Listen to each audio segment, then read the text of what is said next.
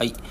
えー音楽パルプンテボリューム3ということでですね、えーっと、あっちからご紹介いただきました、えー早くもと申します。えーっとですね、簡単に自己紹介をしますと、今、おたいレコードで、えー DJ スクールをやってるんですけども、えーっと場所はですね、渋谷と2019年12月に秋葉原の方にもできて、今、2校体制でやってるんですが、そこのスクールの、えーっと校長を、えー私、早くもがやらせていただいてます。で、他にもですね、えっと、自分の授業として、ブランド名そのままなんですけども、早くもというブランドで、えーっと、VU メーターといわれる、あの、計測器を作ったりとか、あとは、えー PCDJ コントローラー用の、えーバッグを作ったりとかですね、まあ、いろんなものづくりの、え授業もやらせていただいてます。音楽にこと関して言えば、えーっと、面影というですね、ビートメーカーに特化した、えーキュレーションメディア兼、えーレーベルを運営しています。で、ビートメーカーって何かっていうと、まあ、いわゆるそのヒップホップとかのトラック、曲をですね、作る人ですね。まあ当然ヒップホップにも限らず、テクノとかハウスとか、まあ、ポップスもあると思うんですけども、そういったあのトラックをメイクする方々にフォーカスを当てた、えー、とレーベル兼キュレーションメディアになります。おたいレコードでもですね、えー、とビートグランプリっていうそのビートメーカートラックメーカーの方が方々が名古屋の JBs とか渋谷のサーカスでこうバトルするっていうような企画もやったりしてですね、えー、おたいレコでもゆかりはあるんですけどもえーっとなかなかビートメーカーの方々って裏方にはまあそのなるので、まあ、そこにもっとこうフォーカスを当てたえー動きができないかということで、えー僕たちの面影っていうレベルで、えサポートさせていただいてます。で今年はですねちょっとそのつながりで、えっと面影はですね DJ ケンセさんというですねまあ説明も不要だと思うんですがえーっとケンセさんのレコードを、えーっとリリースさせていただきました。でまたこれがですね えーっとほんと特殊なレコードですね。えっと、いわゆるその普通の曲が入ってるレコードではなくて、えっと、ループ音源が入ってるレコードです。もうレコードそのものの溝が、レコード溝そのものがもうループになってる。要は普通ってレコードの外側から内側の中心に向かってスパイラル状に溝を切られてるんですけども今回その僕たちが作ったやつっていうのは、えーっと溝がスパイラルじゃなくてもう一周つながってる。要はもうまん丸ですね。円になってる、えー溝に、えーっとループの音源を入れてループさせるっていうちょっと特殊なレコードを今回作りました。でこれがですねまああの音源にしてえっと今回45回転で作ったんで一周まあ1.3秒ぐらいなんですね。めちゃくちゃ短いですよ。で1.3秒なんですけども、まあ、そこのその1.3秒の短い音源をループさせたりとかあとはその組み合わせていくとですね、まあ、それがまあまあ本当に果てしない世界、まあ、ループミュージックの本なんか真髄というかですかね。いうかもう深さっていうのを感じられるようなあの深遠な世界があることをあの健生さんたちと発見してでそこをまあずっと追求しながら、えーっとま、いろんなイベントでターンテーブル6台並べてループミックスしたりとか、まあ、いろんなことをやってそこから新しく生まれるなんかグルーヴ感とか、まあ、インスタレーション的なそういうのをいろいろ今、あのー研究しながらやっているところです。まあ、本当に奥が深くて、まあ、そもそもそのカッティングもですね、まあ、相当特殊なんですね。で、まあ、どこのカッティングスタジオでもできるかっていうと全然そんなことはなくて、えーっと、今回はですね、東洋火星さんでやらせていただきました。えーっと、その理由っていうのが、えーっと、2、3年前にですね、2年前かな、えっと、オーディオアクティブの、僕もまあ好きなバンドなんですけど、オーディオアクティブの、えーっと、笠井さんが、えーっと、ループっていうレコードを出してたんですね。それがもう完全ロックドグルーヴの。で、ほぼ今回僕たちが出したのと同じ仕様で、まあ、実際僕たちもその笠井さんのレコードに対するオマージュ的な部分も含まれてるんですけども、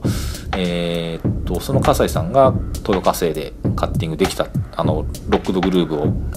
作れたっていうことで、えっと、やらせていただきましたでそれで結局カッティングの方法っていうのはすごく特殊でえー、っと今回エンジニアは手塚さんあの豊川線の手塚さん手塚さんといえば泳げたい焼きくんをカッティングした。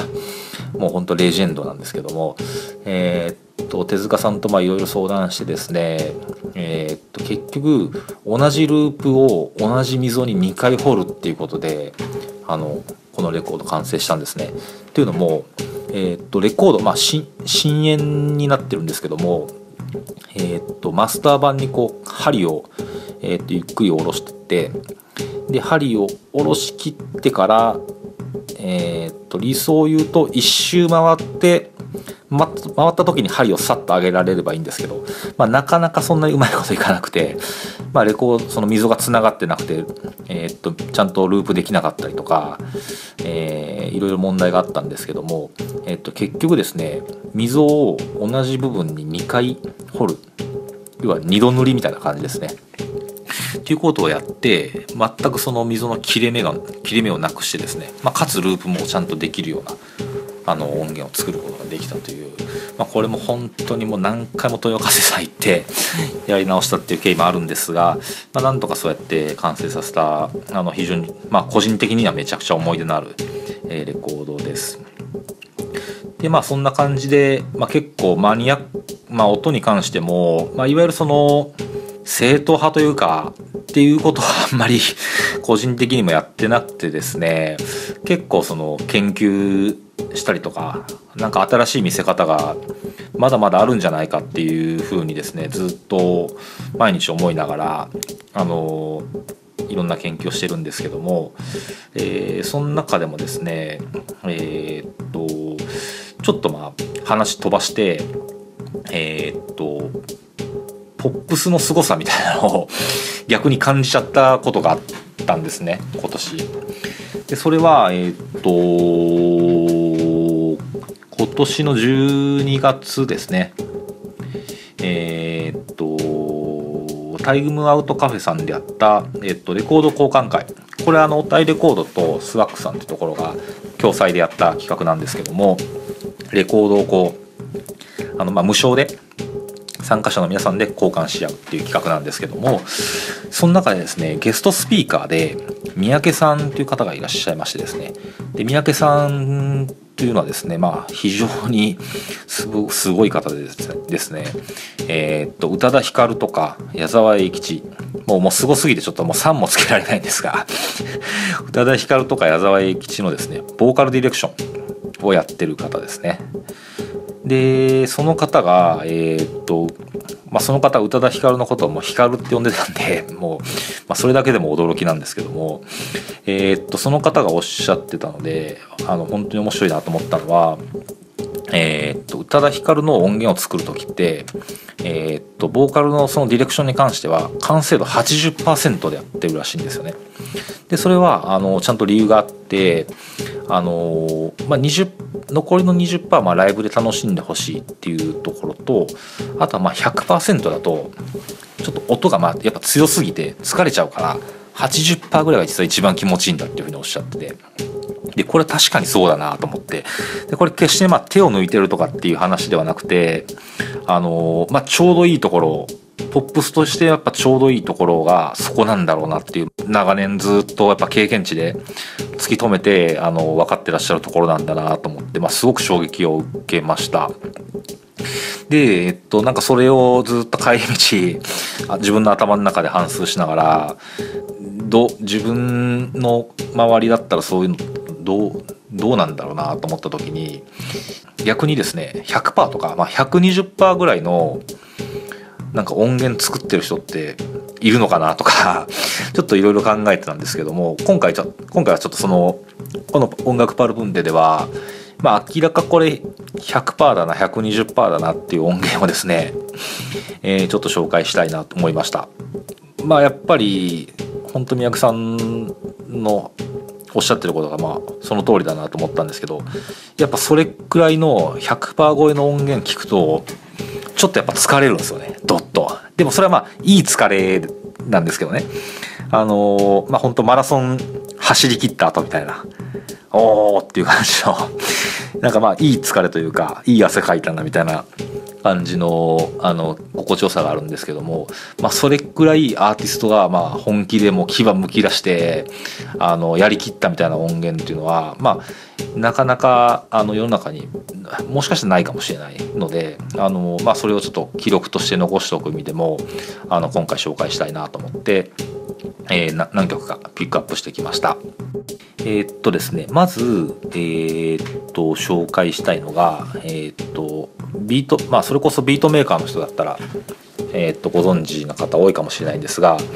えっとインドープサイキクスというユニットですねこれはあのケンセイさんとえー、っとあとニックさんそれから土井さんってまあ土井さんは特にあのサンレコとかでも、えー、っとよくお顔を拝見することあると思うんですが、えー、その3名がやってるユニットですね。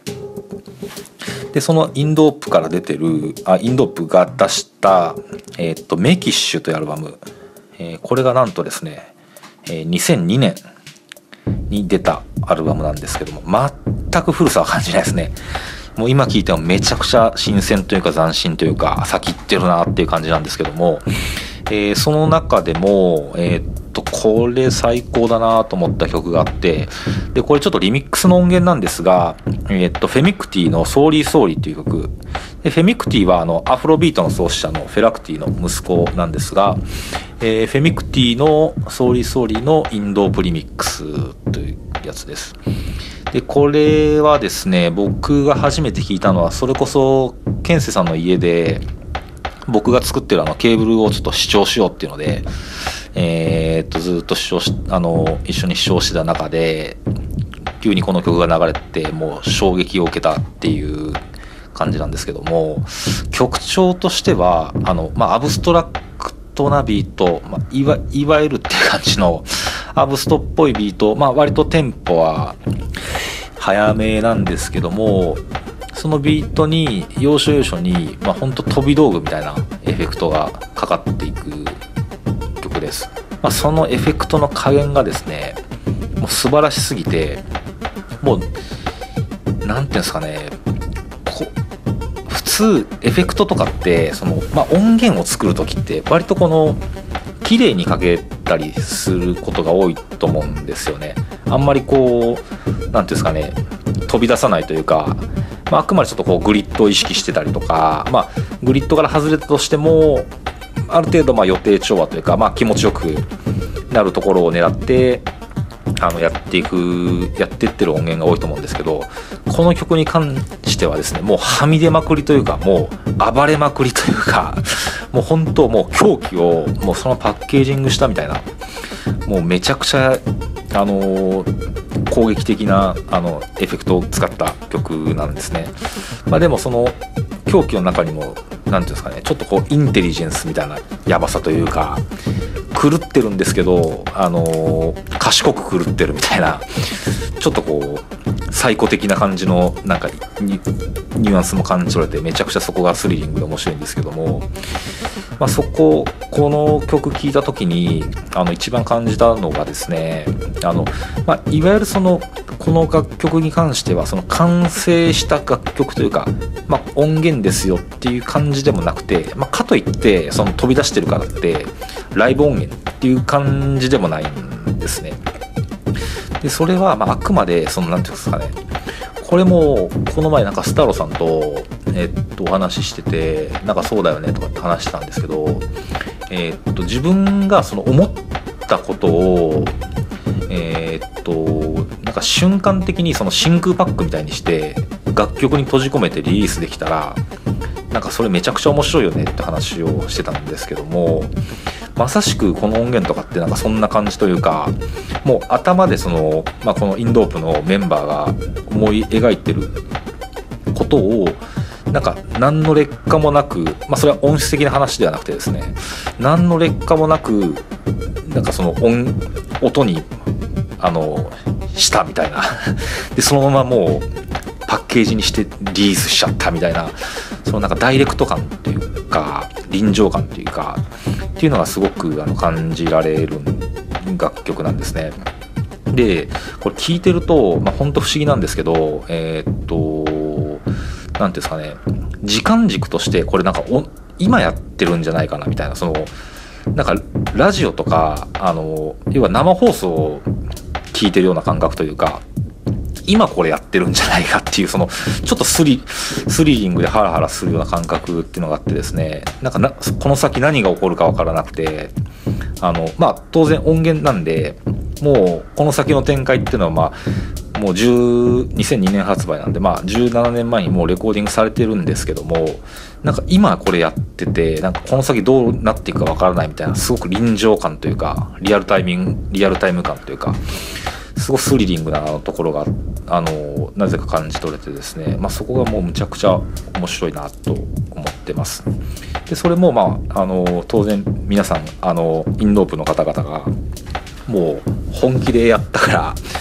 これくらいちょっとこう凄みのある音源ができたんじゃないかなと思ってますね。もうアルバム自体本当に普及の名作といえる、えー、レベルのものだと思います。ちなみにこの曲をえーとまあ、気に入りすぎてですね後日健生さんにあの、まあ、この この曲本当にめちゃくちゃ好きですっていうふうに話した話して、まあ、今のような話もしたらえー、っとこの曲レコーディングした後にもう疲れすぎてあの屋久島に療養しに行ったらしいんですね。なんでまあやっぱそれくらいもうもう全身全霊で作ったもうほんと魂乗り移ってんじゃないかなっていうようなあの素晴らしいアルバムだと思います。はい。でえー、っとまあなかなかそれくらい思える音源ってあのー、出会うことってなかなかないんですけどもまあ、そんなことを年末差し掛かってですね師走前ぐらいにぼーっと思ったらですねうちのおたれこのスクールの講師をやってる広志渡辺さんがですね、まあ、本当にもうめちゃくちゃ最高なアルバムを出してくれました。で、まあ、さっきの話ももうもうめちゃくちゃ通じるんでこれは是非ともご紹介したいんですがえー、っと広志渡辺 AK カイトの、えー、ノクトンっていうアルバムですね。でまあ広志渡辺さんといえばですねやっぱりこうテクノのイメージがやっぱ強いと思いますね。あのまあっていうかもうテクノだともうトランスマットからリリースしたり、まあ、過去コンパクトからリリースがあったりとかもう本当にあの才能ももう溢れ出んばかりの方なんですけども広瀬さんといえばやっぱりこうイーブンキックのえー、テクノっていうイメージがあると思うんですけども、えー、ノクトンに関してはですねなんと,、えー、っとビートが入ってないんですね。でビートレスというまあビートレスというとビートがああってこそのビートレスなんでビートレスって言えないかもしれないんですがまあ例えばビートがないんだったらじゃあアンビエントなんですか？っていう言われるとですねまあこれ多分アンビエントでもない気もしますねまあアンビエント的に弾けるとは思うんですけども、えっ、ー、と、どっちかというと、アンビエントというか、なんか個人的にはなんかブルースというか、なんかそんな感じのアルバムなんですね。で、えっ、と、これはです、まあちょっと一曲、僕もノクトンのっていうアルバムの中で、一曲好きな曲あるんですけども、まあこれはちょっとできれば、全曲聴いてほしい。あのー、もう1曲目から終わりまでもうやっぱり丸々聞いての作品だなっていう気がするんですよね。まあ、あの、おたれこの洋介管理にも言ってましたけど、今の世の中で、まあ、それくらいこう、アルバム単位で、あの、聴ける作品って少ない中、まあ、これは本当に、アルバム1曲目から終わりまで、もう本当になんか本を読んでるみたいな、あの、気にさせてくれるような素晴らしいアルバムですね。で、なので、まあ、ちょっと全曲おすすめしたいという、まあ、アルバムでおすすめしたいという感じですね。で、えー、っと、ヒロシさんというとですね、まあ、やっぱ夫としては、えー、っと、僕のイメージは割とこう、ジャスティスというか、ポジティブというか、あのー、前向きにさせてくれる曲調、うんと、クラブで聴いても、めちゃくちゃこう、ポジティブになれるような、なんか熱くなれるような、あの、イメージがあって、まあ、ヒロさんとも、まあ、なんか、そういうのってなんか男っぽいねとかって話を たまたまこの前してて、まあ確かにヒロさんのファンって、まあほとんど男らしいんですけども なんかちょっとその男臭さというか、なんか、あの、まあもちろんいい意味ですけど、なんかそういうパワフルというかポジティブというか、なんかそういうイメージがあるんですけどもこのノクトンに関してはですね本当になんか繊細。あのー、ポジティブなんですけどポジティブってまあなんかそのネガティブのとなんか表裏一体だよねみたいなそのめちゃくちゃ微妙なところをなんか広瀬さんがあのついになんか全部音で表現したみたいな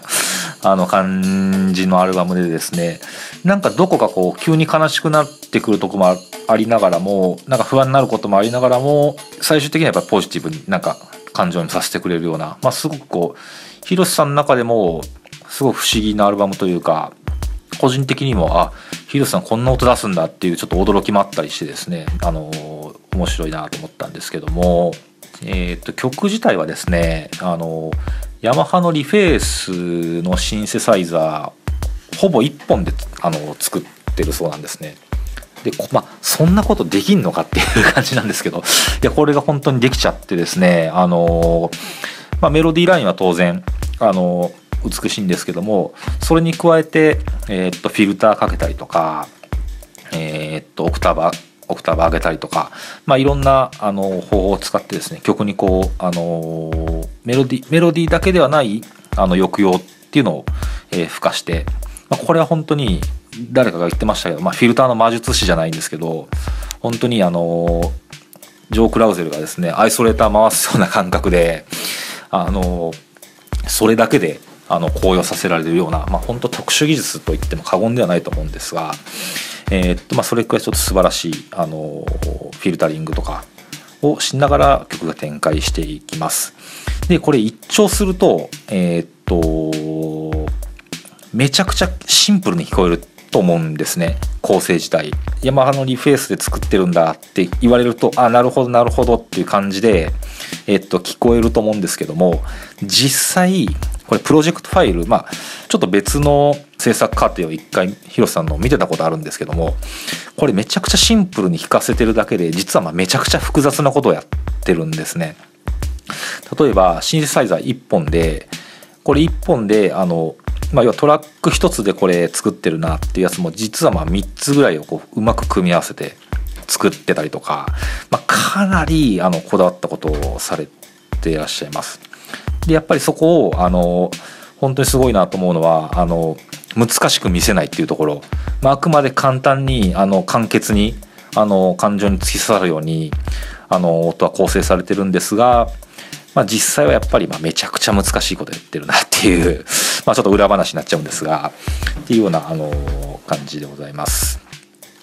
はい、で、まあ、このノクトンもですねあのさっきのインドープの、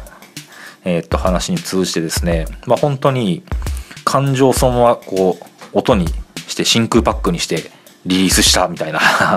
ダイレクト感があって本当になんかもうリアルタイムで広瀬さんと対話してんじゃないかっていうようなあの錯覚を覚えるぐらいですね素晴らしいあの生々しいと言ってもいいかもしれないですけどあのなかなかあの感情をこういい意味で揺すぶられるようなあの感覚になる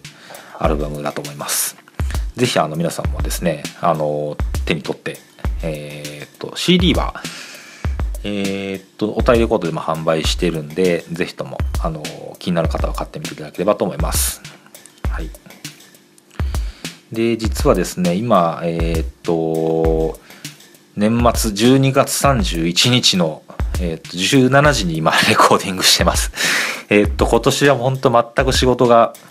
えっと終わらずという感じでですねまああの、まあ、自分も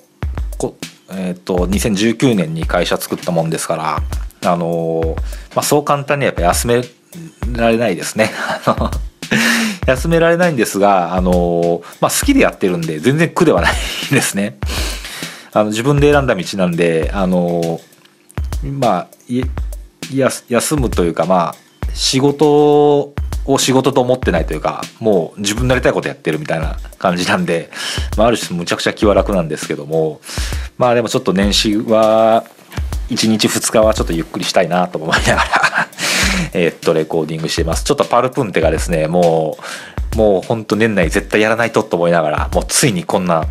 年末滑り込みでレコーディングしてることをですねちょっとまずあっちには、えー、紹介してくれたあっちには謝りたいと思います。はい。でですね、えーっと、次のメンバーは、えーっと、どうしようかな。何も考えてなかったな。えーっとですね、次は、えーっと、ば、あ、そうだ。えっとですね、僕があの VU メーターを、ちょっといきなり大御所ぶっ込んじゃって、あの、あれはそう、よ、あの、洋介管理人とですね、この前言ってたんですよ、これ。えっと、ちょっといきなり大御所ぶっ込んで、もう、パルプンテがもう過ぎるんじゃないかっていう感じではあるんですけども、えっとですね、えっと、僕が VU メーター作ってた時に、あの、めちゃくちゃお世話になった、あの、アイディアの源でもあるですね、えー、厳選をまあいただいたコールドフィートのワツシさん。もう説明不要ですね、ワツシさん。えー、っと、ワツシさんにちょっとバトンをつないでですね、あのーいろいろ音楽を紹介していただこうと思います。まあ、僕はあの当然あの正座してあのそれを聞こうと思ってますんで お願いいたします。では皆さんあのどっかでまたお会いできることがあればぜひともお願いいたします。ありがとうございました。